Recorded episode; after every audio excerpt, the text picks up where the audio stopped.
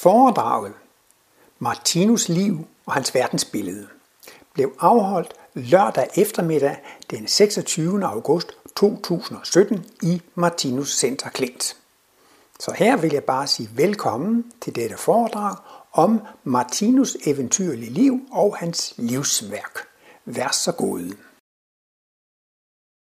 Jeg fik uh, ideen til det her foredrag en gang for mange år siden oppe i Aarhus. Det var sådan, at øh, Danmarks Radio, de har jo øh, deres hovedsæde i København, men de har også en afdeling i Aarhus. Og der var sådan en medarbejder, der hed Halfdan, og han var ved at lave en serie øh, udsendelser. Jeg kan ikke huske, hvad den hed, men jeg tror, det var Gud og videnskaben, eller livet efter døden. Han lavede sådan en hel serie, og skulle i gang med det i hvert fald. Og så tænkte han, det var måske noget også at få Martinus med i den her serie. Og så fandt han frem til mig og, og ringede og spurgte, om det var noget måske, om øh, jeg ville medvirke med Martinus. Så det er sjovt, du ringer lige nu. Jeg skal til Aarhus om en uge og holde foredrag op på universitetet. Så kunne vi jo måske mødes derop, hvis du kunne komme til foredraget. Og øh, vi snakkede jo lang tid i pausen, og han hørte foredraget, og så, så der vi jo færdige der. Så sagde han, ja, nu vidste han, at jeg og Martinus skulle ikke med i det der program. Men, sagde han, jeg, bestemt mig for, jeg har bestemt mig for, at jeg vil lave et program om Martinus. For jeg synes, det er en god historie. Det er en god historie med landsbydrengen, der fik alverdens viden. Sådan en film vil jeg lave en gang. Men nu er ikke, der er gået 12-15 år, vi har ikke set den endnu. Men øh, det jeg fik ideen til, det er, det er jo også en god historie. Det er jo en fantastisk historie med landsbydrengen, der kommer øh, til, så at sige, alverdens viden. Og øh, jeg kan ikke lade være med at tænke på H.C. Andersens øh, eventyr, øh, Den grimme ælling, hvor jo vi har den her grimme ælling, og så en skønne dag, så bliver det jo en smuk hvid svane. Og det var jo også sådan, måske lidt selvbiografisk, jo også en historie om H.C. Andersen, som gik meget igennem, havde en hård barndom og ungdom, og det var jo heller ikke så længe livsforhold i det hele taget der i 1800-tallet, så det var jo også sådan lidt af en historie. Og jeg vil ikke, kan huske, for en 5-10 år siden, så fandt man det allerældste eventyr af H.C. Andersen. Øh, men han havde lavet det i et stilehæfte i skolen. Det hed Tællelyset.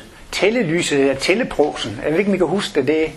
Men det var sådan faktisk en slags forløber til den grimme ælling. Fordi at øh, den handlede jo så om øh, et tællelys, altså et sterinlys, som lå i en skuffe, og der lå den bare og rullede frem og tilbage, og den blev støvet og snavset, og, og han det gør jo de her figurer levende, så det var jo ikke meget sjovt ved at være sådan et tællelys, der bare ligger der i en grå skuffe. Og så kom der jo også sådan en lyst ind i denne, den der sterinlys, altså den vil gerne lave noget, den vil gerne udføre noget, den, der, det spirede jo ligesom en kraft i den, altså den ville jo gerne øh, arbejde, den ville jo gerne i gang.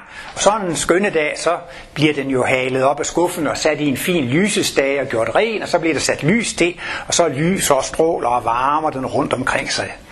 Og jeg synes, det er faktisk også historien om Martinus. Øh, Martinus øh, har forklaret, at han øh, har haft kosmisk bevidsthed i tidligere liv, i flere tidligere liv. Jeg kan så forestille mig, at det spørger, hvor siger han det hen? Ja, det er sådan lige en parentes, jeg vil komme med. Og det er, at øh, Martinus holdt et meget stort kursus i 1955 til 1956. Der holdt han 15 kursusforedrag. Man kan kalde det 15 dobbeltforedrag. Kursusforedrag betyder, at han holder foredrag i en time, og så viste han billeder og lysbilleder, altså symboler og lysbilleder, en time. Så det er altså og så skrev han i et brev i, til Kosmos i 1955, at han ønskede det optaget på bånd, for at det senere kunne overføres til gramofonplade og i bogform. Og han mente, det ville være en stor hjælp for studiekrigsarbejdet, for der var jo ikke engang færdig med livets bog, du der i midten af, af 50'erne. Og øh, af, af forskellige årsager, så er det sådan ikke rigtig blevet til noget. Men øh, nu har jeg fået lov til at være med til at arbejde med de der kursusforedrag. Og det der er specielt, det er, Martinus siger, at det er første og eneste og formentlig sidste gang, at han vil gennemgå hele sit verdensbillede fra A til Z i alle dets detaljer. Så det er jo et fantastisk forløb, hvor han gennemgår det hele i foredragsform. Og i løbet af de 15 dobbeltforedrag viser han faktisk 76 forskellige symboler. Og nogle af dem har jeg så set i 5. og 6. symbolbog, fordi at der man har plukket noget ud af det kursusforedrag og fyldt det ind i 5. og 6. symbolbog. Men her kan man så få det hele i sammenhæng. Og der er han jo lidt mere personlig, når han står for publikum, og så, så, så fortæller han sådan lidt mere. Og der siger han så altså, at, øh, at han har haft kosmisk bevidsthed i flere tidligere liv. Fordi ja, der kommer op det der med, men øh, Martinus, hvordan kan han skrive så meget? Hvor har han alle de fremmede ord fra? Han må da have studeret. Nej, siger Martinus, det har han ikke. Men fordi at han har haft kosmisk bevidsthed i tidligere liv, så var det en viden, han havde med sig. Han siger, det jeg skriver om, det er ikke noget, jeg har lært i det her liv. Det var noget, han havde med sig. Og der siger han så netop, at han har haft kosmisk bevidsthed i tidligere liv. Og jeg synes også, det er et fantastisk motiv, det der med øhm, teleprosen, der får lov til at, at lyse. Det tror man jo ikke om den, når den bare ligger i en snavset skuffe. Og jeg tænker på Gabriel Axel, en dansk filminstruktør. Han lavede en film, der hed Babette, over Karen Bliksens roman Babettes gæstebud. Og jeg synes også, det var da fantastisk. Den fik en Oscar og i sådan i sin korthed, så handler den om et skib, der går ned ude i Vesterhavet, og så er der nogen, der bliver reddet i land, og blandt andet en fransk kvinde, som er et geni i madlavning. Hun er det største gourmet-talent, verden måske har set. Hun har altså sådan en kæmpe stor gourmet-restaurant i Paris, og, så, og laver jo for... Og så bliver hun jo, det, det er nok i 1800-tallet, og så kommer hun ind i en fattig, fattig indre missionsk fiskerby i Vestjylland. Og øh, de ville jo så godt øh, have reddet dem, eller tage sig af nogle af dem der. Og så, så skulle hun så ligesom være tjenestepige der i huset. Og jeg husker tydeligt, hvordan de forklarer hende, hvordan man skal lave øllebrød. Så skærer man nogle skiver af et rugbrød, og så brød, knækker man det lidt bløde det op og rører lidt rundt. Men hun er så ydmyg, hun gør alt det der. Altså hun går lige så ydmygt til, der er ingen, der aner, hvilket, hvilket madgeni hun er, hvilket altså... Indtil et mirakel sker en dag, hun vinder 10.000 rigsdaler i lotteriet. Og så bestemmer hun sig for at holde en stor fest, og de er jo så indre missionsk og så påholdende. Og så bestiller hun overgangsvine fra Frankrig og vagtelæg fra Frankrig. Hun bruger alle pengene, og det bliver jo altså simpelthen, det kommer jo til havnen der, en stor skibsladning af gourmetmad. Altså hun bestiller de, de mest fantastiske produkter og fødevarer, de mest fantastiske vine, og de sidder jo sådan 20 mennesker der og de var jo svære at tøre op, men de fik jo sådan lidt at drikke og blev tøet op. Men det sjove ved det, det var, at der var en der på egnen, jeg ved ikke, om han var oberst, eller han sådan en eller anden militærmand, som han jo havde været ude i verden, og han siger, det her det er det mest pragtfulde måltid, jeg har fået. Det er lige så godt som det bedste, jeg ellers har fået indtil nu. Jeg spiste engang på en restaurant nede i Paris, som var verdens bedste restaurant. Og det her, det er fuldt på højde med det. Og så kom det jo så ligesom frem, altså, at hun var det der store geni, og det er jo så ligesom det, der er, også er pointen i filmen, at hun bliver, så at sige, anerkendt for sin genialitet ved sådan et, et lille mirakel. Og øh, der er en film, jeg tror, jeg har set den tre gange. Det var en film om en guitarspiller i USA, Searching for Sugarman. Den er måske også nogle, hvad han hedder, Sixto. Jeg kan ikke lige huske, hvad hans rigtige navn var, det kommer måske lige om lidt. Men altså, Ja, Sixto Rodriguez, det er rigtigt. Han øh, var en ganske øh, generet, tilbageholdende, ydmyg mand, og han elsker at spille guitar og lave sange, og han fik udgivet en to-tre gramofonplader, og øh, det, det var ikke noget, de kunne ikke rigtig sælge dem der på, på forlaget der, så, så det gik lidt i sig selv igen, og han blev ikke særlig kendt. Men han talte de små sag, og han var sådan lidt i stil med Bob Dylan og sådan nogle tekster lidt i, i den retning. Men hvad han ikke vidste, det var, at hans plader var blevet en stor succes i Sydafrika under apartheidsyret. Og han appellerede jo åbenbart i sine tekster meget til undertrykte, og, og, og det var jo næsten ikke ret meget kontakt. Men han anede det ikke, og, og øh, jeg tror, at han har solgt en halv million plader. Der film, så er der selvfølgelig nogen der, de tjener masser af penge ved det, for han, de fortæller jo ikke ham. Men det hedder sig, at i Sydafrika var alle overvist om, at han har gjort selvmord. Han har engang gået på scenen, og, og så har vi ikke gjort selvmord på scenen. Det var, det var den myte, der var dernede, så han var jo væk. Og øh, så kom han til at arbejde resten af sit liv med at rive huse ned i USA, og med at renovere huse og rykke giftig tapet ned ad væggene og skrave giftig maling af. Og, og sådan arbejder han indtil han næsten var 70 år eller sådan noget. Så er der så en mand nede i Sydafrika, der bestemmer sig for, nu skal vi altså finde ud af, øh, hvor de her penge havner hen, eller hvor, hvor, hvor, hvor, hvor er han hen af, den her mand? Og så øh, efter en lang række små mirakler og så videre, via, jeg tror også lidt via nettet og øh, sådan noget, så finder man faktisk frem til, at han lever stadigvæk, Sigtro Rodriguez. Og øh, han har lavet en sang, der hedder Searching for Sugar Man, og det blev så også... Øh, øh, jeg tror i øvrigt ikke, det, det er så, så vegetarisk. Jo, det er nok nok sugar, men jeg tror nok, det er sådan lidt narko, eller sådan noget, man er på jagt efter at få fat i manden, der har noget sukker der. som men, men altså, han er i den grad kult dernede. Han er berømt, og han er dyrket. Og så flyver han jo ind fra, og folk de tror det ikke engang nede i Sydafrika. De tror det ikke, det passer ikke. Han er død, han findes ikke. Han, han, han, han er væk. Og så, så, så jamen, så den første koncert, han giver dernede i en kæmpe sal, måske 5 eller 8.000 mennesker. Og så er der sådan nogle hollænder, han står der og, og spiller sådan nogle øh, akkorder og sådan noget. Og, jeg blev så helt rørt at altså folk de går helt amok, altså de råber altså jeg glæder og hylder ham og så videre. Og det var så fantastisk, at han er gået der og, og revet ned i huser og så videre. Og så lige pludselig, så får han sin anerkendelse for at være en, en genial øh, musikskriver, sådan, så bliver man meget rørt. Jeg kan også huske, når vi er i Sydafrika, jeg blev meget rørt af dengang Nelson Mandela kom ud af fængslet. Det blev transmitteret i tv efter 37 år i, i sådan et sydafrikansk middelalderfængsel og så videre, så kommer han ud, ikke? Og så, så lader han jo også sit lys øh, lyse på verden.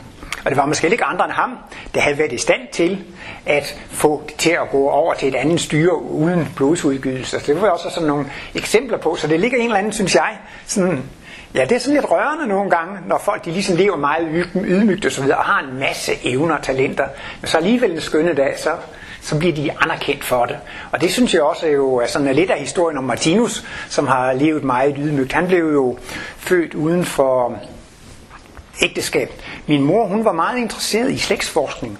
Og hun var på Viborg Landsarkiv hver måned øh, i 20 år. Og så efterhånden, så var det ikke mere slægt at finde ud af. Så, så ved et vist tidspunkt, så begyndte hun også at undersøge Martinus slægtsforhold. Og jeg ved ikke, det var... Dengang var det i hvert fald relativt nemt også at få adgang til øh, jordmorprotokollerne. Så jeg tror nok, min mor var den første sådan inden for Martinus-sagen, der fik øh, en fotokopi af jordmorprotokollen. Og det var jo en ret stor overraskelse, at Martinus' mor havde født fem gange. Martinus var det femte barn, der blev født. Og det sagde en på instituttet, det vidste de ikke. Så det var ikke sådan noget, han sådan havde snakket så meget om. Og de var alle sammen født uden for ægteskab. Og det var hver eneste gang med udlagt barnefædre. Og øh, min mor skrev sådan lige lidt notat, og det, så siger hun, ja, der var jo ikke så meget glans over vortids Madonna. Øh, jeg hører sådan en masse franske videoer om øh, katolsk teologi, og der hører jeg jo en masse om Jomfru Maria. Og hun er jo nærmest med medverdensgenløs, altså ligesom en, på højde med, med Jesus. Altså, det, altså det, hun, Jesu mor bliver i den grad glorificeret og dyrket og tilbedt. Og så, så kan man sige, at der var ikke meget glans over vor tids Madonna. For hun har jo i sådan et indre missionsk øh, vendsyssel jo nærmest bare gået for at være en hore eller en tøjde. Eller, altså, det var jo ikke meget, det var jo øh, meget slipt. Og de to fødsler, der døde barnet inden for det første leveår. Men øh, Martinus har så en halv søster, der, der var 20 år ældre end ham.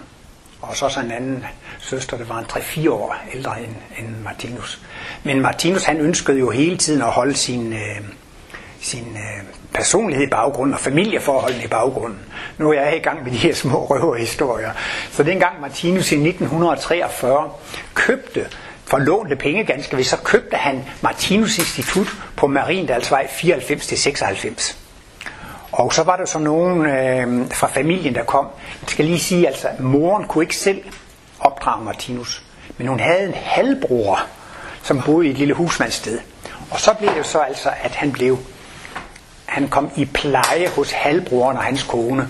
Og det er jo så den der lille husmandssted der, måske hvad, oppe i Sindal. Og nu er det jo så blevet købt af, tilbage af Sam Singlersen en gang i midten af 50'erne, og købt han Martinus barndomshjem.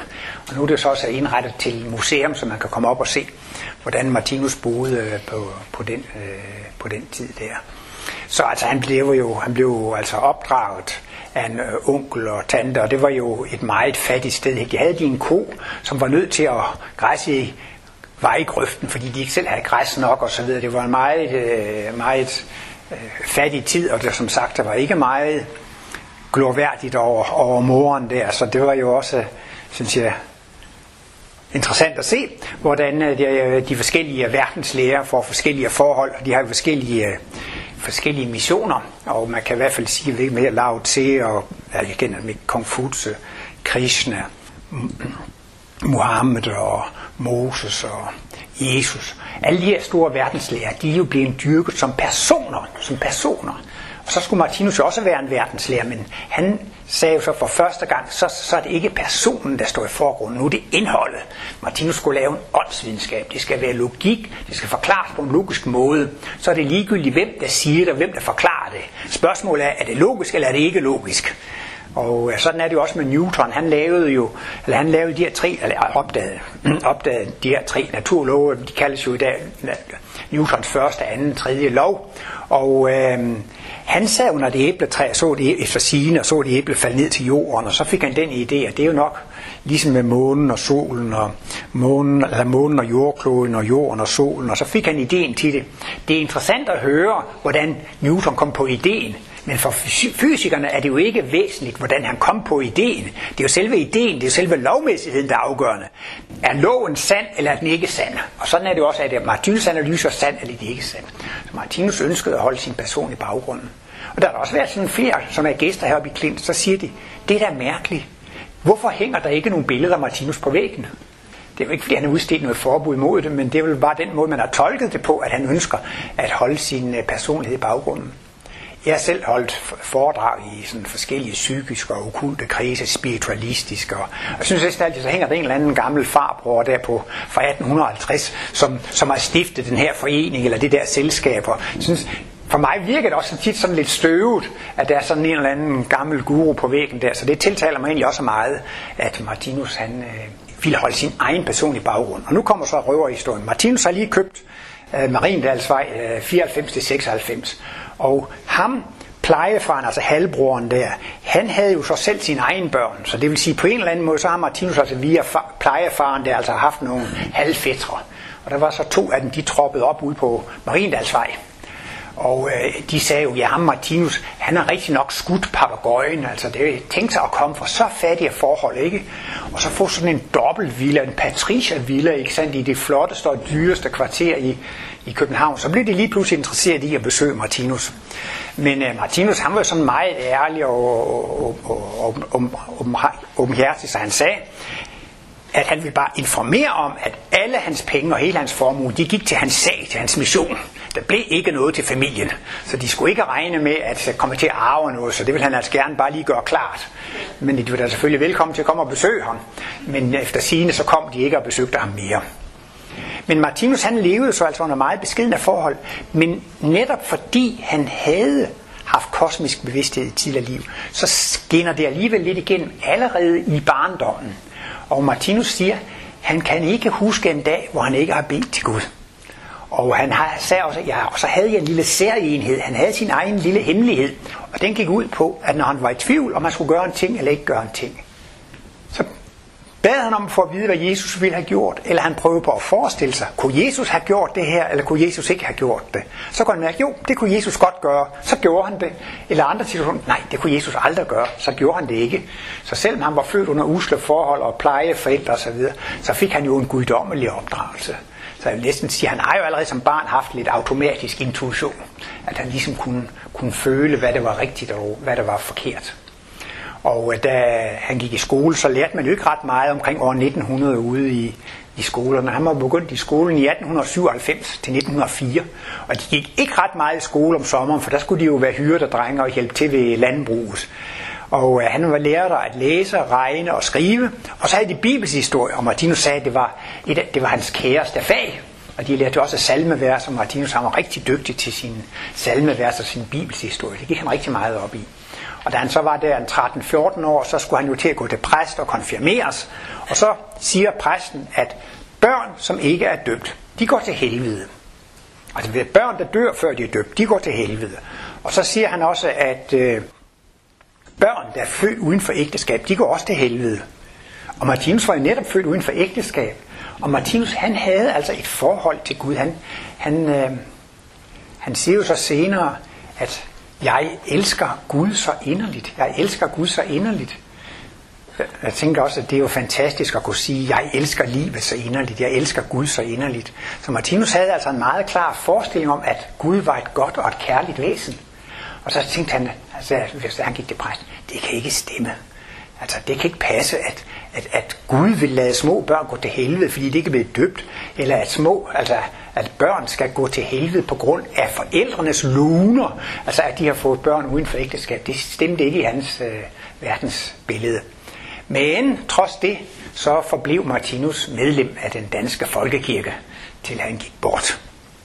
Man kan sige, det hørte ikke med til hans mission at danne skole på dette område. Hvis nu Martinus har meldt ud af, for, ud af danske folk, så skulle alle foredragsholdere jo også gøre det. Så skulle alle Martinus interesserede gøre det. Jamen det er jo sagen uvedkommende, men hvis man er interesseret i Martinus analyser, så kan man være medlem af Folkekirken, hvis man har lyst eller lade være. Det hørte ikke med til hans mission. Jeg kan godt se, det dækker lidt op med kager hernede, og så kan jeg ikke lade være med at nævne, at der var en medarbejder på instituttet, som var, var en kæmpe arbejdskraft. Det var Bertil Ekstrøm, og han kom fra Sverige, og det var jo den her svenske helserørelse med Arje Værland, og det er meget sundt og råkost. Og, og så siger Bertil til Martin, hvad Martinus, spiser du kager? Og hvad skulle han svare, den stakkels Martinus der? Men efter sigende, så skulle han have svaret, det hører ikke med til min mission at danne skole på dette område. Altså det var ikke så afgørende for Martinus kosmiske analyse og det budskab, han havde, om han spiste kage eller ej. Og der var også nogle gange sådan, Martinus måske lige kørte en ekstra gang med teskeen over i teen fra, fra sukkerskålen. Og så var det også nogen, der bemærkede, at Åh, skal du have så meget sukker i, Martinus? Og så måtte han jo så svare, min hjerne har brug for sukker. Eller min hjerne har brug for brændstof. Og så, så, så, så, så sagde de ikke mere. For man havde dog trods alt respekt for Martinus hjerne, øh, fordi at han har lavet alle de her fantastiske analyser. Nu står jeg og fortæller om det her, der vil jeg gerne lige fortælle, at øh, vi har dem også over på receptionen. Der er den her bog, der hedder Martinus Erindringer. Og den er også lavet på basis af båndoptagelser, ligesom det der store kursus fra 1955 og 56, det er lavet på basis af båndoptagelser. Og den her bog, det er Martinus Erindringer, hvor han fortæller om det, og her kan I lære, læse mere om det. Og så findes der den her bog, der hedder Martinus, som vi husker ham. Og det er så cirka 25 interesserede, som har været tæt på Martinus, der fortæller om Martinus, og jeg vil, jeg vil jo især sige, at de to første artikler, det er de to første, som bliver opmærksom på Martinus sag, og det er Lars Nibelvang, og det er øh, en der Alf Lundbæk. Og det er jo helt fantastisk, fordi de, de blev ligesom venner med Martinus, og besøgte ham dagligt og snakkede dagligt sammen med ham, så det er også nogle fantastiske øh, beretninger, de kan komme med. Men Martinus han blev så uddannet som mejerist og rejste rundt på forskellige mejerier rundt omkring i Jylland. Og han kom også i 1917, tror jeg det var, da han var 27 år gammel, så kom han til Ishøj Mejeri, så er han jo tæt på København. Og så da han var færdig der, så flyttede han ind til København, hvor han fik forskellige jobs. Han, øh, han gik nattevægteren overgang, og han var postbud og, og sådan forskellige ting. Indtil øh, der var en, der gjorde opmærksom på, at øh, de manglede en på kontoret på mælkeriet eller mejeriet Enigheden. Det ligger lige ved Nørrebro station eller Lygten, lige over for Nørrebro bycenter. Og det står der stadigvæk Enigheden på, på og det var jo en overgang, der var det her firma, der kørte med øh, eloplader til at oplade elbiler. Så stod sådan så a better place, a better place, det var sådan deres reklame, så det synes jeg da også, det var der, øh, hvor Martinus har været. Og det er da også lidt sjovt, det hedder enigheden, det er da et godt, et godt slagord, at øh, vi skal være enige. Så, mm, øh, så kom han så ind på, på kontoret på øh, Mariet Enigheden, og der på kontoret var der en mand, der hed Uwe Hubert, og han talte jo lidt med Martinus, og man kunne jo godt mærke, at Martinus var et meget usædvanligt menneske. Der var blandt andet den dag, så siger kontorchefen, øh, da telefonen ringer, Martinus, kan du ikke lige tage telefonen? Og hvis det er ham, hvis det er ham der, der ringer, så sig, at jeg er her ikke. Så sagde Martinus, det kan jeg ikke, det kan jeg ikke. Og han fortæller så, det var som om hans hjerne skulle eksplodere, hvis, hvis, hvis, hvis han skulle lyve. Altså, så det, det kunne Martinus simpelthen ikke. Han var nødt til at sige, det kan jeg ikke. Det er jo også meget interessant. Og det var også noget med, at de der øh, majorister, de havde jo også deres tricks til at slippe lidt nemmere om ved arbejdet. Og, Og det var jo nogle gange, altså hvis det knev lidt med penge, så kunne man jo hælde lidt vand i fløden, eller sådan noget, så kunne man jo sælge noget mere fløde, eller de, de havde sådan forskellige tricks og fiduser. Øhm, og så var der så en ung mand, han er jo stået i lære ved de ældre, han har jo også gjort sådan et eller andet, som, som man ikke skulle gøre. Og da det så kom chefen for øre, så blev han fyret. Og det synes Martinus, det var da synd for den unge mand. Så han gik op til chefen og spurgte og sagde, jeg synes nu, du skal overveje at tage ham, den unge mand, tilbage. Fordi at det er noget, han har lært af de ældre. Og dengang havde man jo en skudsmålsbog. Man kunne ikke få arbejde uden, altså hver arbejdsgiver, man havde været ved, de skriver i en skudsmålsbog. Og, øh, og, og, og man, kan ikke, man kunne simpelthen ikke få arbejde uden at vide sin skudsmålsbog. Og det ville jo være synd for sådan en ung mand, at der står, at han er blevet fyret på grund af det og det. Så, så Martinus, han synes nu, at chefen skulle overveje, genoverveje og tage ham tilbage. Og det gjorde chefen så.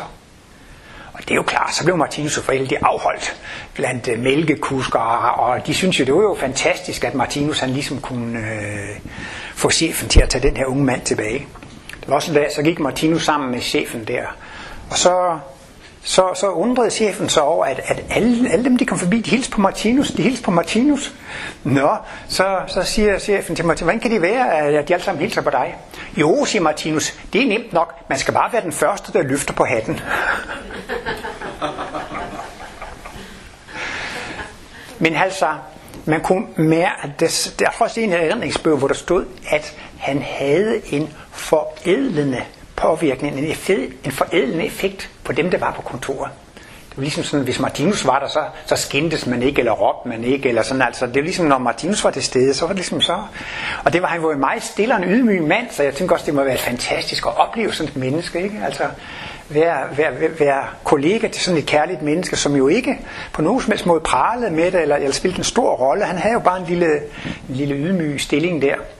Og så kommer han så til at snakke med Ove Hubert. Han fortæller så, at der findes moderne åndsretninger, og det må vel være teosofi og antroposofi. Og, og det, der, de har, der taler man om, at man har levet tidligere liv og sådan og sådan. Og det synes Martinus, jamen, det lyder da meget logisk, det lyder da meget interessant. Så Martinus blev lidt interesseret i det, men han spurgte alligevel, har det noget med bøn at gøre?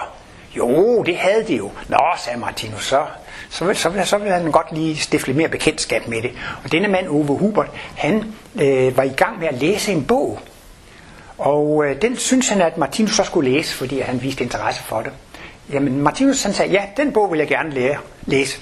Jamen så skal du gå ud til bogens ejer. Han hedder Lars Nibelvang, han bor derude på Amager. Og så aftalte de så, at Martinus skulle komme ud til Lars Nibelvang, og så skulle han så låne den der bog. Og han får jo så en lang, lang, lang samtale med øh, Lars, Lars Nibelvang. Og øh, og det er da meget rart, at lidt tjek på tiden. Så er det halvvejs. Øh, så, men øh, Lars Nibelvang, han, når, da han tager afsked med Martinus, så siger Martinus, han sagde nogle meget ejendommelige ord. For efter denne lange samtale, så kunne Nibelvang måske nok føle, at det var et meget, meget usædvanligt menneske, han øh, sad overfor. Og Martinus lånte altså en bog.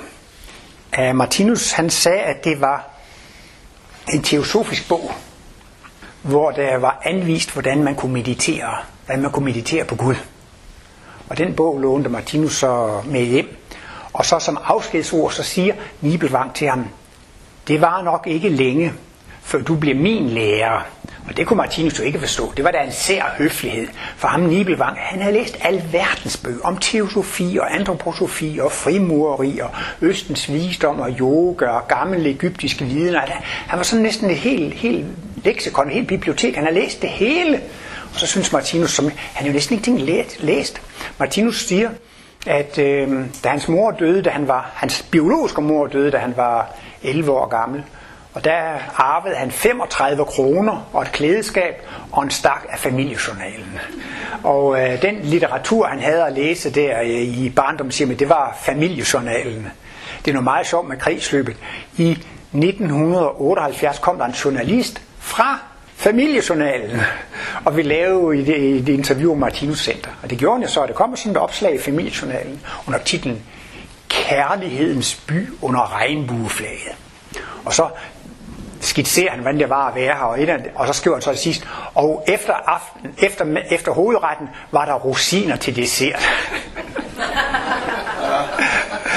Men øh, det var da også sådan, sådan, sådan lidt skæbnemæssigt, lidt, lidt, lidt, lidt sammenhæng med, at Martinus havde været glad for familiejournalen, og så kom de faktisk i 1978, og det var da en smuk titel, Kærlighedens by under regnbueflaget. Så Martinus har næsten ikke læst. Han siger, at han har ingen øvelse til at skrive. Han har skrevet nogle få breve hjem til sin plejemor, så han var slet ikke trænet i det. Så han kunne ikke forstå, hvordan han skulle blive lærer for den anden der. Og øh, så gik Martinus så hjem og fulgte de anvisninger. Dels havde, øh, var der nogle anvisninger i bogen, og dels så har Nibelvang givet ham nogle anvisninger. Så siger Martinus senere, jeg kan ikke huske, hvad det var for en bog. Jeg kan ikke huske, hvem det var forfatteren. Nibelvang kunne heller ikke huske det. Og øh, han sagde, ja, jeg tror nok, det var den der bog af Krishnamurti ved Mesterens Fødder. Eller det kan også godt have været Bhagavad Gita, men jeg er ikke helt sikker. Og det gik helt hen i glimsen. Hvad var det dog for en teosofisk bog med henvisning? Og øh, Martinus kunne ikke huske det. Det var ligesom, det var ligesom lagt røgsløv og Man skulle ikke have vide, hvad det var for en bog.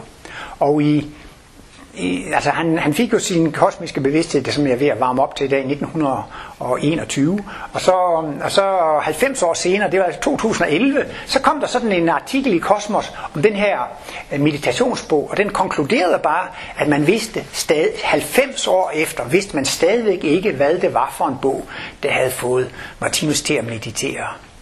Men det var lidt sjovt. Sidste år i februar, sidste år i februar, så var det en af mine venner, Øhm, og ham kendte jeg forskellige. Jeg kender ham både fra Skak og fra Martinus, og fordi han kendte min gamle kæreste, så jeg kendte ham sådan lidt fra forskellige steder. Og han sagde, at da han læste den artikel der i, i øh, februar, eller i marts, i marts øh, 2011, så bestemte han sig for, at den bog vil jeg finde. Og det lykkedes ham den 1. februar 2016. Så fandt han bogen. Og øhm, øh, vi skrev en artikel sammen. Den kom her i Nyt Aspekt nummer 1, 2017. Den hedder Katalysatorbog fundet, fordi den katalyserede en åndelig proces hos Martinus. Og øh, der stod, eller han, er, han, han havde fået anbefalet at sætte sig mageligt hen med bind for øjnene, og han var også fået anbefalet at købe en magelig stol at meditere i, altså en meditationsstol. Martinus han købte så sådan en, en pileflitsstol, altså en stol med pilekviste.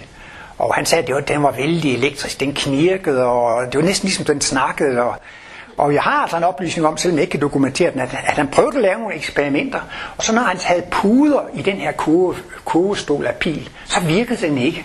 Den virkede kun, når det ikke var de der. Og der er også folk, som kan vise vand, vand over. Sådan var det jo i gamle dage, når man skulle finde, lave vandboring og sådan noget, så, så gik man med sådan en pilekvist. Nogen siger lige frem, at de kunne vride sig så stærkt, man næsten kunne vride barken af dem, hvis, hvis man holdt godt fa- fast i dem. Så der er åbenbart et eller andet med det der pil. Jeg ved ikke, om det har noget med det at gøre, men altså, det var lidt sjovt, at Martinus synes, det var sådan helt elektrisk og magnetisk, og den knitrede. Der var noget meget specielt ved det. Men den her bog, den er skrevet af en tysker, som hedder Hermann Rudolf. Og han var teosof, og han var kristen religionslærer. Og øh, bogens titel, det er Meditation, en teosofisk andagsbog med anvisning på meditation. En teosofisk andagsbog med henvisning på meditation, til meditation. Og bogen blev udgivet på tysk i 200, nej, i 1912, og den blev udgivet på dansk i 1913. Og der var ikke så mange teosofiske bøger. Og det, der er interessant ved det, det er, at den, han skulle meditere på Gud. Og de første ord der i indledningen, taler jo altså om verdenssaltet, om den kosmiske alånd. Altså den slår sådan en, faktisk en kosmisk tone an, og ordet kosmisk står faktisk i, jeg tror det er andet kapitel, hvor den der består den kosmiske alånd. Altså det er virkelig, for Martinus har haft kosmisk bevidsthed i tidligere liv, og jeg tror virkelig, at Martinus har haft en længsel efter Gud. Han stiger også, at han elskede Gud, så han har haft en længsel efter Gud. Og øh, han følte også før det der møde, at han gerne ville gøre noget. I stedet for at skrive 10.000 tal om dagen og spise og gå hjem og sove og gå i biografen og gå hen på arbejde og, og skrive 10.000 tal og gå hjem og, og gå i biografen. Så han syntes, det må være noget andet. Han kunne godt tænke sig at blive missionær. Man kunne også godt tænke sig at blive lærer, men han fik ikke nogen læreruddannelse. Og missionær, det gik jo heller ikke, når han ikke troede på, på det præsten sagde i kirken, så det kunne ikke lade sig gøre. Så der var altid noget der, der gærede inden i ham. Og så sætter han sig der med bind for øjnene og mediterer på Gud. Og så er det så, at han får de her to oplevelser, den hvide ilddåb og den gyldne ilddåb. Og den hvide ilddåb, det er så altså en kristusvision, en kristusoplevelse. Og der ser han så et lysende punkt i det fjerne. Det kommer nærmere og nærmere. Så kan han se det er Torvaldsens Kristusfigur. Så går der en blå skygge henover, og så kommer det nærmere, og en blå skygge henover, og så kommer det nærmere. Og han siger, at det gnistrede små, bitte lysende punkter. Det mindede ham mest om de her stjernekastere, man har på juletræet. Så det var en umådelig flot kristusskikkelse, hvor det kom de der meget små, meget, meget små lysende gnister. Og den kom nærmere og nærmere, og den blev levende, og så gik den ind i Martinus krop. Og så udgik der en lyskejle fra Kristusfiguren, eller fra Kristus, eller fra Martinus selv, og så så han jordkloden drejet rundt i dette lys. Og øh, under denne øh, oplevelse fik Martinus den følelse, at han skulle blive verdens lærer. Altså han så, altså, at det skulle gå ud over hele kloden. Kristus lyset skulle gå ud over hele kloden. Han følte, at han havde fået en mission. Han følte, at han havde fået en opgave, at han skulle være med til at bringe kristendommen frem til sin fuldkommengørelse. Og han boede på et pensionat, og så nogle dage efter, så fortalte han fru Henriksen, hvad han havde oplevet. Åh, du skal passe på med sådan noget. Jeg tror, du er ved at blive skør. Så, så tænkte Martinus nok også, ja, nu er det nok bedre at tige stille, han ikke skulle fortælle noget om, hvad det var, han havde oplevet. Og så var den anden dag, den næste dag, den 24. marts, og det er så det, Martinus kalder sagens fødselsdag, der afsluttede han denne indvielse med at opleve den gyldne ilddåb. Han oplevede, huset forsvandt. Hans krop forsvandt. Alting forsvandt. Til sidst var der kun én ting tilbage, og det var en guldglorie, en guldaura. Og øh, det har han skrevet om i sin sidste bog, Den intellektualiserede kristendom. Men han har også skrevet om de gyldne trådes mysterium i 6. bind af livets bog, hvor han skriver meget om, hvad det er, man oplever, når man får kosmisk bevidsthed. Og det er jo det her meget ejendommelige, de her gyldne tråde, de bevæger sig i den ene ende, og så fortoner de sig kunstnerisk ind i stillheden. Det er ikke til at fatte, hvordan. Det er også ligesom en kilde, altså det er ligesom ud af stillheden kan der komme en bevægelse, det kan lige så stille pible frem. Han siger også, at de gyldne tråde, de forsvinder bag sansningens horisontrand, bag sansningens horisontrand. Og han siger, i denne guldglå eller guldaura følte han, at alle levende væseners bevidsthed smelter sammen til én bevidsthed. Det synes jeg er så smukt. Inden for jødedom og kristendom og islam, så er det Gud og Guds skabeværk. Men Martinus har jo kosmisk Guds begreb. Hver eneste enkelt levende væsen, hver eneste enkelt celle, det er jo det elektrisk-magnetiske fænomen, det har jo en bevidsthed. Og alle elektrisk-magnetiske felter, de overlejer jo hinanden. Og så er det jo klart, at, at hvis man tager summen af alle elektriske felter i hele verdensallet, summen af alle magnetiske felter, så får man jo et felt til sidst. Så får man en enhed. Men det der er også en, denne enhed, det er også en helhed, og det er en levende enhed. Så han følte, at man kan simpelthen ikke komme højere. I denne guldaura eller guldglorie, der oplever man at være et med Gud. Man oplever, at man er i Guds bevidsthed. Og det var jo selvfølgelig nogle helt fantastiske oplevelser, men Martinus siger, det ville i sig selv ikke have betydet ret meget, hvis ikke han havde fået en permanent bevidsthedsudvidelse. Der er mange, de har fået en, en, en revelation, de har fået en åbenbaring, de har fået en stor åndelig oplevelse. Men det der, der var det helt afgørende for Martinus, det var, at han oplevede, at det var en permanent bevidsthedsforandring. Han har fået en bevidsthedsudvidelse. Hver gang han havde et spørgsmål, så fik han svar på det. Det første, han undersøgte, det var månen. Og han fandt jo så ud af, at han spurgte, hvad det var, og tænkte på, hvad det var, for fandt frem til, at det var et klodelig. Han mente altså, at han kunne opleve, at den havde været levende engang. Men det var jo ikke noget, der var væsentligt for hans analyser, så det har han egentlig ikke skrevet om. Men altså, han oplevede, at han fik svar på alt, hvad han spurgte om. Nu skal vi have spørgetimer om lidt, og det er meget mere luksus i mine spørgetimer, for der kan I altså også godt risikere at få svar på noget, I ikke har spurgt om. Men den kosmiske bevidsthed fungerer altså sådan, at man får ikke svar på noget, man ikke har bedt om. Det er også klart, hvis man er en Einstein, så stiller man jo sin tanke ind på bestemte problemstillinger, og så kan man få svar på det. Men har man aldrig været inde i de problemstillinger, så kan man ikke få svar på det, eller fik man et svar, man vil ikke vide, hvad der var svar på, hvis man kunne forestille sig noget sådan. Så, så det var, Øh, og så, det var 1921, og så de næste syv år, så gik Martinus i gang med at arbejde på sit store værk, og det gjorde han i al anonymitet. De første tre år, her fik han jo svar på mange forskellige spørgsmål, men det var først efter tre år i 1924, så har han fået alle puslespillets brikker til at falde sammen til en helhed. Og det er jo det, der er så fantastisk, at Matisse har lavet et evigt verdensbillede, som inkluderer alt, hvad der eksisterer. Han arbejder med en evig fortid og en evig fremtid. Han arbejder med det uendelige i makrokosmos og det uendelige i mikrokosmos. Han tager absolut alt med inden for tid og rum, fordi det strækker sig til uendelige i begge retninger, både tiden og rummet. Jamen så er det da også virkelig teorien om alting. Og det er jo altså virkelig et fuldstændig konsistent øh, verdensbillede. Man kan måske så diskutere, om man kan være enig i Martinus grundforudsætninger, men accepterer man grundforudsætninger, så er det altså en helt stykke logisk enhed. Det, hele, det, det er et helt fantastisk verdensbillede. Og de der grundforudsætninger, det er jo egentlig jeg synes selv helt ned i bunden, så er det så simpelt, at grundforudsætningen er, noget kan ikke blive til af ingenting. Energi kan ikke blive til af ingenting. Og liv kan ikke blive til af noget dødt. Bevidsthed kan ikke blive til af noget dødt. I al evighed har der været energi. I al evighed har der været bevidsthed. I al evighed har der været liv. Det er noget, som er. Det er noget, der eksisterer. Men videnskaben søger stadigvæk, hvornår opstod universet? Hvornår opstod livet? Man tænker i termer af skabte ting, at der er noget, der har en begyndelse og en afslutning, og så kan man forklare, hvis en ting har en begyndelse, kan man forklare, hvorfor den eksisterer.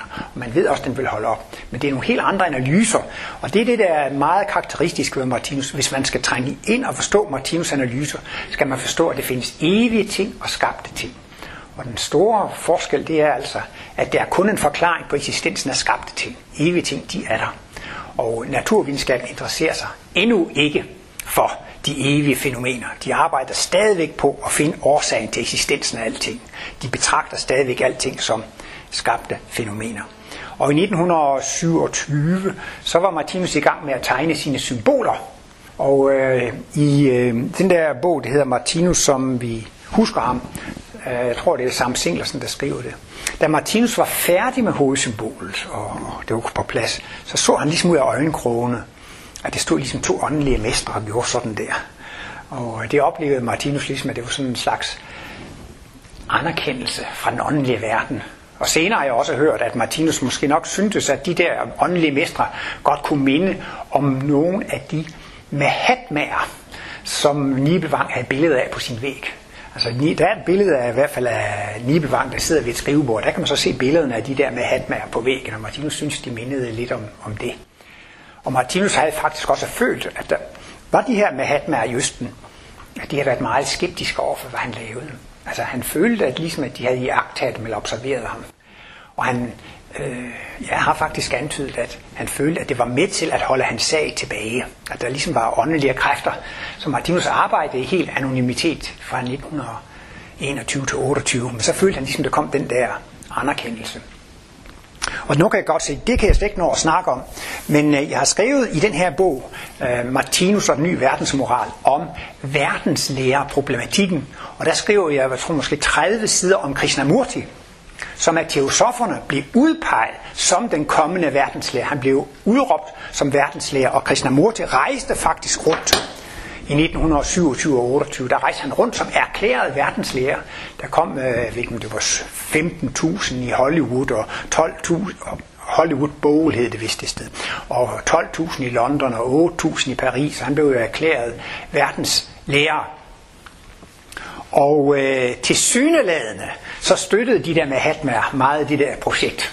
Og så er det lidt interessant, netop der omkring det, da de ligesom anerkender Martinus arbejde, så begynder det at krakalere. Altså, så, så, så kommer Krishnamurti lidt i strid med de teosofiske lærere. Og så altså året efter, i 1929, der træder, Marti, der træder Krishnamurti helt officielt ud af sin rolle som verdenslærer og så ud af teosofisk og ud af den her orden stjernen i øst, og så begynder han som filosof og vismand helt for sig selv. Men det, det er bare en spekula- spekulation, jeg selv har. Det er ret interessant, at det alligevel lige ved det tidspunkt der, hvor, hvor så at sige, at øh, hele det her projekt med Krishnamurti som verdenslæge, de fik jo masser af penge, og de fik medlemmer, og der var tidsskrifter, det var en kæmpe historie.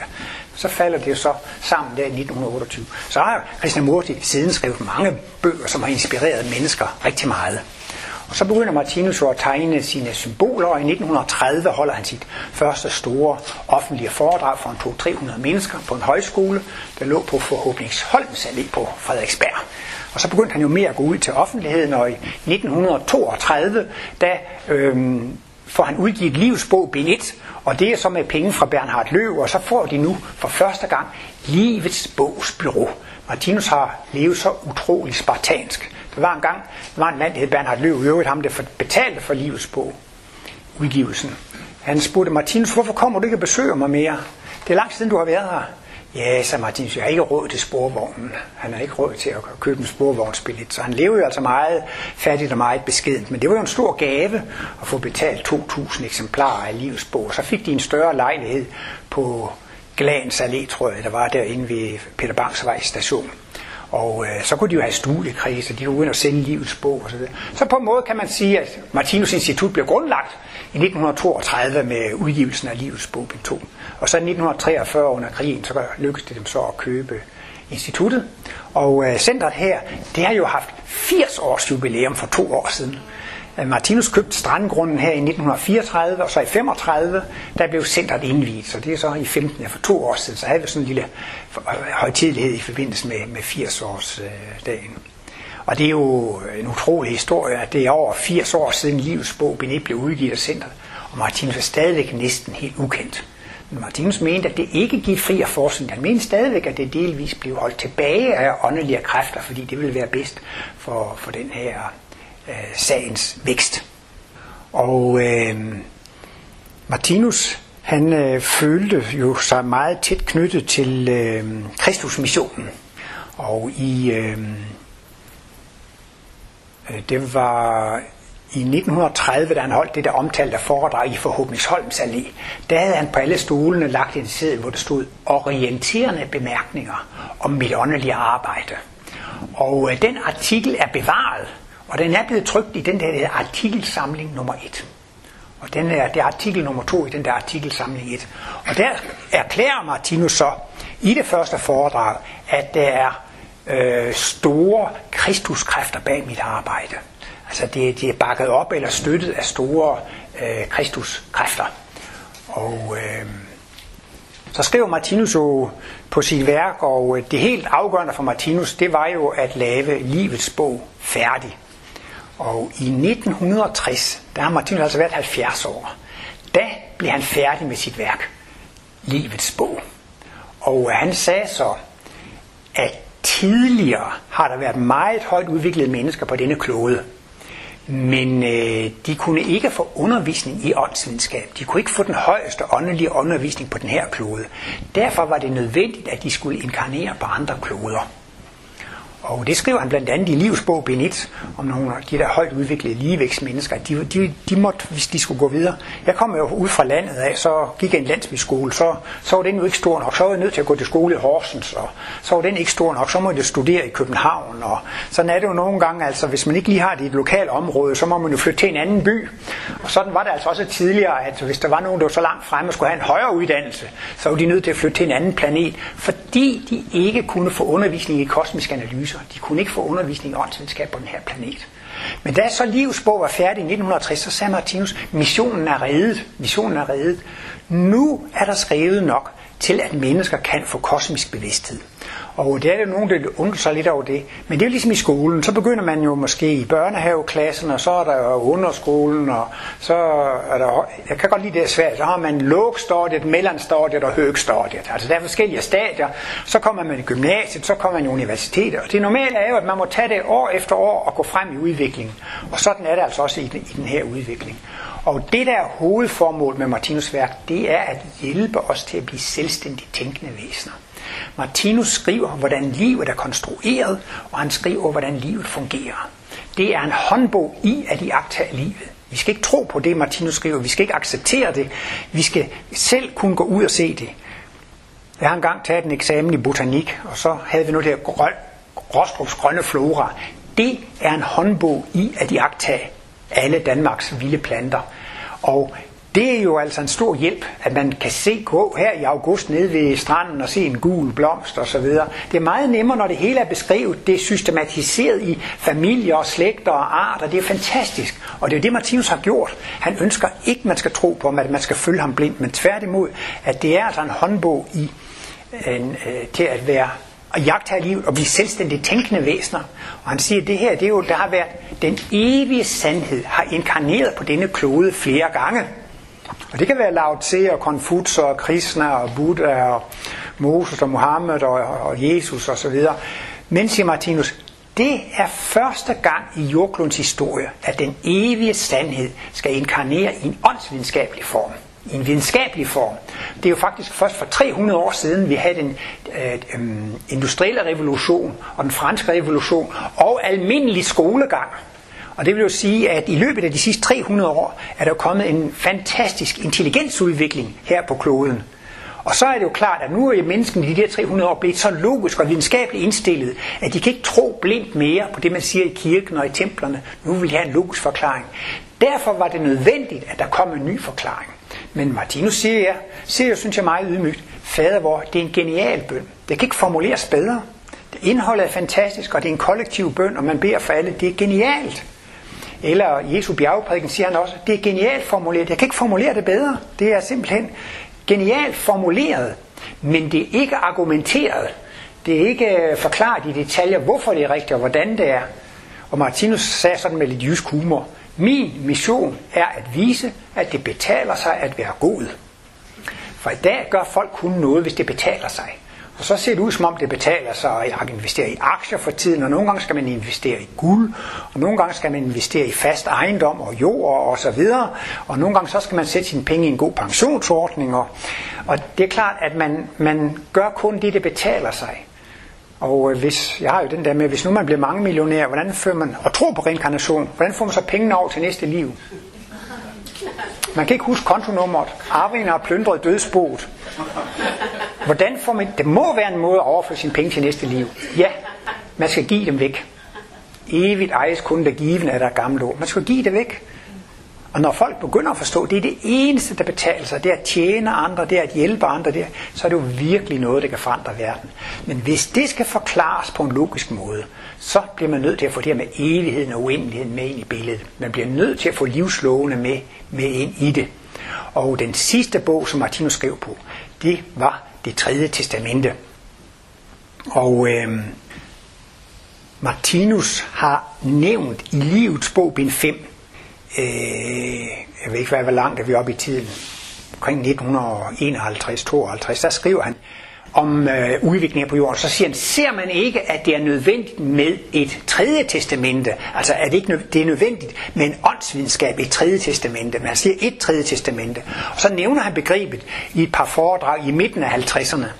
Men det er altså faktisk først, når vi kommer op til 1971, så bestemmer Martinus sig for, at han vil skrive en bog med titlen Det tredje testamente. Han får en meget stærk åndelig impuls, en intuitiv impuls, at nu skal folk få at vide, hvad det er, vi sysler med her i Skandinavien. Det er hovedsageligt kun mennesker i Skandinavien, der kender til Martinus.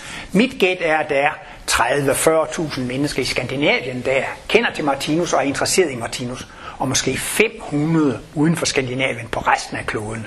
Og så er det, han siger, at nu skal folk få at vide, hvad det er, vi sysler med her i Skandinavien. Hvad er det, det her arbejde drejer sig om? Og det her, det er jo så altså en videreførelse af Kristus mission. Det er altså en, et arbejde med at øh, fuldkommen gøre kristendommen. Og det er jo, jeg plejer altid at sige, hvordan vil verden se ud, hvis alle opførte sig ligesom Jesus gjorde? Hvis alle opførte sig ligesom Jesus her på jorden, hvordan vil kloden se ud i dag? Der vil være fred, harmoni, glæde, sundhed. Det vil jo være fantastiske forhold. Men så gælder det der om at argumentere for, at det er sådan, man skal opføre sig.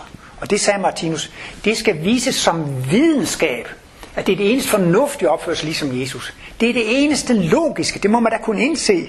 Men det kan man ikke med en etlivsteori. Men får man det her med det her evige slæme og det evige perspektiv og reinkarnationen. Og der har Martinus været inde på, når det her med, at vi, vi, vi, har, vi har et evigt liv, og vi har reinkarnation. Når evigheden og, og øh, reinkarnationen kommer ind i kristendommen, så bliver kristendom til en videnskab. Så bliver det til selve verdens videnskaben. Og jeg er meget optaget af stykke 926 i Livets bog, bind 3.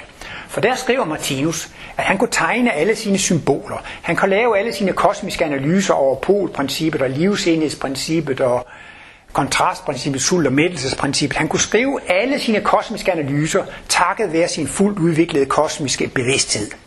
Men han følte alligevel, det hørte med til hans mission, at retfærdiggøre Jesus, dette guddommelige sendebud. Så det var ligesom noget, der kom på tværs, og det er selvfølgelig fordi, han blev sat ned på en klode, hvor jo så kristendommen er en stor religion, den er, den er ganske dominerende, og han siger, at det blev kristendommen, fordi det var det mest tydelige eksempel på tilgivelse, da Jesus beder for sine fjender på korset. Det, det er så håndgribeligt, så tydeligt og, og, og klart. Og han sagde, hovedmissionen ved, ved Jesus mission, eller det hovedopgaven, det var ikke det her med synd og noget osv., det var, at han skulle være modellen på et fuldkomment menneske. Altså, hvis man har en, en, en lærling, så skal, han, så skal mesteren jo vise lærlingen, hvordan det skal gøres. Læreren skal vise eleven, hvordan det skal gøres. Og derfor kom Jesus altså som model, som eksempel på det fuldkommende menneske. Og det mener Martinus, det var virkelig eh, kernen i Jesu mission. Og det der altså er kernen i Martinus mission, det er så at vise, at alt det Jesus sagde, det er rigtigt, og alt den måde, den måde han opfører sig på, det er altså 100% korrekt. Og det vil altså sige, det drejer sig virkelig om at forklare, det er logisk opførsel, ligesom Jesus gør, det er videnskabeligt. Og det vil så altså sige, at det er Martinus store opgave, at videnskabeliggøre kristendommen, eller, eller intellektualisere kristendommen. Og den her bog, det, det tredje testamente, så han så skrev på de sidste 10 år af sit liv. Og den øh, blev han ikke helt færdig med, men nu har vi altså udgivet alle de efterladte manuskripter, og bogen hedder så altså i dag, det tredje testamente, den intellektualiserede kristendom. Og der er ingen anden bog af Martinus, der indeholder så mange bibelcitater. Og øh, da jeg var ung, så var jeg slet ikke interesseret i Bibelen. Men efter jeg har læst Martinus udlægninger af det, der står i Bibelen, så er jeg blevet interesseret i Bibelen, og synes altså, det, det er en fantastisk dejlig bog at få netop lige få reinkarnationen og karmaen og det evige liv med ind i kristendommen. Så bliver den jo også virkelig meget logisk og meget øh, videnskabelig. Så øh, jeg kan næsten ikke lige lade være med at nævne her til sidst, at øh, her er en bog, der hedder Opklaringen af Nostradamus profetier. Og den er skrevet af ingeniørkaptajnen J.S. C.S. Billenstein. Den er skrevet og udgivet i august 1921, og syv måneder senere, så får Martinus kosmisk bevidsthed. Og øh, det er altså, synes jo så, det er det, det helt, øh, det helt øh, eventyrlige med Martinus liv, det er jo så altså, at denne dreng, der kom ud fra fra, fra landet af, ikke sandt? Altså, at, at han skulle være verdenslærer, og han skulle altså være med til at bringe kristendommen frem til sin fuldkommengørelse. Og Billenstein, han mener, at det klart fremgår af Nostradamus profetier, at der vil komme til at udgå en mægtig religiøs lærer fra vort fædreland Danmark. Det tror vi knap nok. Men det vil altså være med til at føre kristendommen frem til sin endelige sejr. Og jeg kan ikke lige lade være med at lige nævne, at inden for Esperanto-bevægelsen, så tror vi også på den sluttelige sejr, La Fina Venko. Og Esperanto har vundet den fuldkommende, den, den sluttelige sejr, når alle mennesker på kloden op, nej, taler Esperanto. Og øh, her bruger han altså i forbindelse med kristendommen, han bruger udtrykket øh, kristendommens sluttelige sejr, ligesom i Esperanto. Men Martinus bruger den, det udtryk, at han skulle være med til at føre kristendommen frem til sin fuldkommengørelse. De kristne lande i dag, de er ikke rigtig kristne. Jeg tror man godt man kan sige, der findes ikke bedre krigere end de kristne lande. Er der nogen kristne, er der andre, er der lande, der er stærkere end de kristne rent militært set? Det er der ikke. De kristne lande, de har absolut de bedste bomber, missiler osv. Ja, men altså, så kan vi godt se, så mangler lige et lille stykke. Og det var så det, der var, han sagde Kristusmissionen, det var jo, og det skal strække sig 3.000 år frem. Så Kristusmissionen, det, det er faktisk en plan, der går over 5.000 år. Og nu har vi altså været igennem de første 2.000 år af Kristusmissionen. Og det, det der er tilbage i de sidste 3.000 år, det er så altså, at det skal blive øh, til en videnskab, det skal intellektualiseres, og derefter skal man integrere det i sin egen personlighed og omsætte det i, i, i praktisk væremåde. Så jeg vil lige prøve at slutte af med bare lige at læse det her om, at han skriver, at det profetierne viser hen på, at der skal komme en mægtig religiøs lærer. Det er lidt ejendomligt. Det kommer syv måneder før Martinus får kosmisk bevidsthed. Han skriver, der findes forskellige udtalelser i profetierne, der nødvendigvis måtte tydes i den retning, men at det skulle være deres bestemmelse at bringe verden en mægtig religiøs forkyndelse om Kristi læres endelige sejr, og at denne var bestemt til at skulle fremkomme i år 1920, og at det ved profetiernes fremkomst har været bestemt, at denne først skulle forkyndes i vort gamle danske fædreland. Alt dette er sikkert langt over, hvad selv den dristigste fantasi ville have formået at forestille sig.